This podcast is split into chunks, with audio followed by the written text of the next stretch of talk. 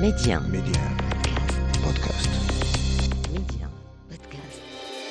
لنبدأ من حيث توقفنا مطار غزة الدولي كيف ظهر وكيف اختفى كان بالنسبة للفلسطينيين مظهر هام لحلم الدولة الفلسطينية تجسد لبعض الوقت بعد افتتاحه في الرابع والعشرين من نوفمبر 1998 إلى حين توقفه بعد اندلاع انتفاضة الأقصى إثر اقتحام زعيم المعارضة الإسرائيلية آنذاك أريال شارون في حماية مئات الجنود للمسجد الأقصى في السابع والعشرين من سبتمبر سنة 2000 وتفجر العنف بشكل كبير. قررت إسرائيل إغلاق المطار وبعد عام توقف نهائيا عن العمل وفي العام 2005 لم يبقى منه أي شيء.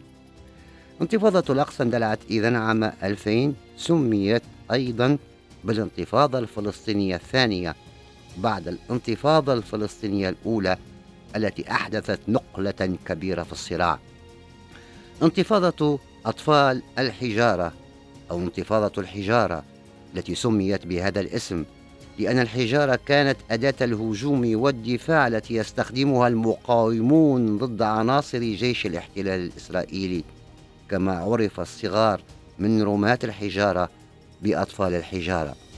والانتفاضة شكل من أشكال الاحتجاج العفوي والشعبي الفلسطيني على الأوضاع المزرية في المخيمات وانتشار البطالة والقمع اليومي الذي تمارسه سلطات الاحتلال.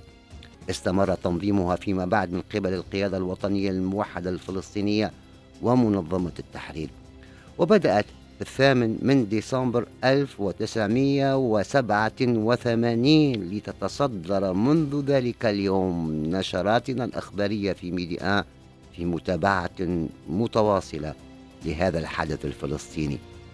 وكانت الانطلاقة من جباليا في قطاع غزة ثم انتقلت إلى كل المدن والقرى والمخيمات الفلسطينية في القطاع والضفة الغربية. ويعود سبب الشرارة الأولى للانتفاضة لقيام سائق شاحنة إسرائيلي بدهس عمال فلسطينيين من جباليا في محطة وقود بمعبر إيريز ما أودى بحياة أربعة أشخاص وجرح آخرين. وفي اليوم التالي وخلال جنازة الضحايا اندلع احتشاد عفوي. قامت الحشود خلاله بإلقاء الحجارة على موقع لجيش الاحتلال الإسرائيلي في جباليا البلد فقام الجنود بإطلاق النار دون أن يؤثر ذلك على الحشود وأمام ما يتعرض له من وابل الحجارة وكوكتيل المولوتوف طلب الجيش الدعم وهو ما شكل أول شرارة للانتفاضة. وفي اليوم الموالي لم تهدأ الاضطرابات ورفض أغلب السكان التوجه إلى أماكن عملهم. وخرج المتظاهرون إلى الشوارع سلاحهم الحجارة وتمكن بعض الشبان من الصعود على السيارات العسكرية وهو ما كان يرعب سائقيها فيزيدون في السرعة في مشهد تابعه العالم الذي فوجئ بما يحصل في الأراضي الفلسطينية. وأعلن رئيس الوزراء الإسرائيلي آنذاك إسحاق رابين الذي سيقود بعد ذلك عملية السلام مع ياسر عرفات أعلن خلال كلمة في الكنيسة أنه سيفرض القانون والنظام في الأراضي المحتلة وقال سنكسر أيديهم وأرجلهم لو توجب ذلك. وصلت الانتفاضة إلى أعلى مستوى لها في شهر فبراير عندما نشر مصور إسرائيلي صور جنود يكسرون أذرع فلسطينيين عزل باستخدام الحجارة في نابلس بالضفة الغربية عملا بما هدد به رابين. ودارت تلك الصور حول العالم ما أثار مشاعر التعاطف مع الفلسطينيين وتميزت الانتفاضة بحركة عصيان وبمظاهرات ضد الاحتلال. وتولى الانتفاضة عموما الأطفال والشباب الذين كانوا يرشقون الجنود الإسرائيليين بالحجارة ويقيمون حواجز من عجلات مشتعلة ويستعملون مكبرات الصوت للدعوة إلى التظاهر إضافة إلى توزيع المناشير كشكل من أشكال الإعلام البديل بسبب تجديد الرقابة على وسائل الإعلام التي لم تستطع الوصول إلى الرأي العام الفلسطيني وأيضا مضايقات واعتقال الصحفيين.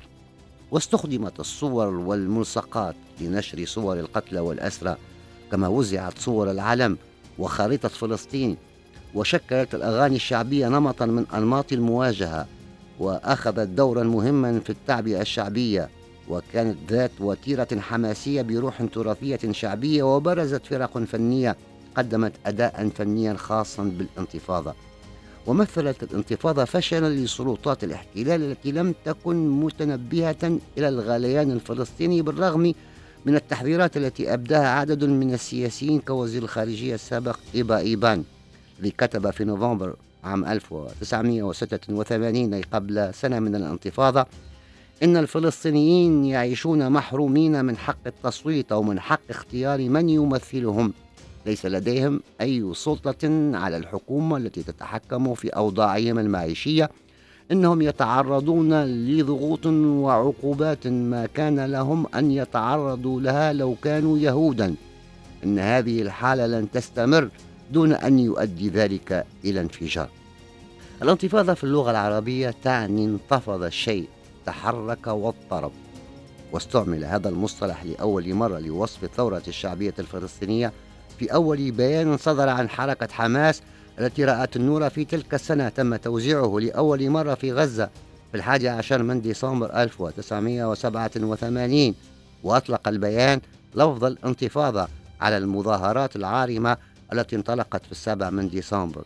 ودخل المصطلح ميدان الصحافة الغربية والدولية التي تنقلته بلفظه العربي كما توردته ألسنة المحللين حتى في الوسط الإسرائيلي. وللحديث بقية. في لقاء قادم.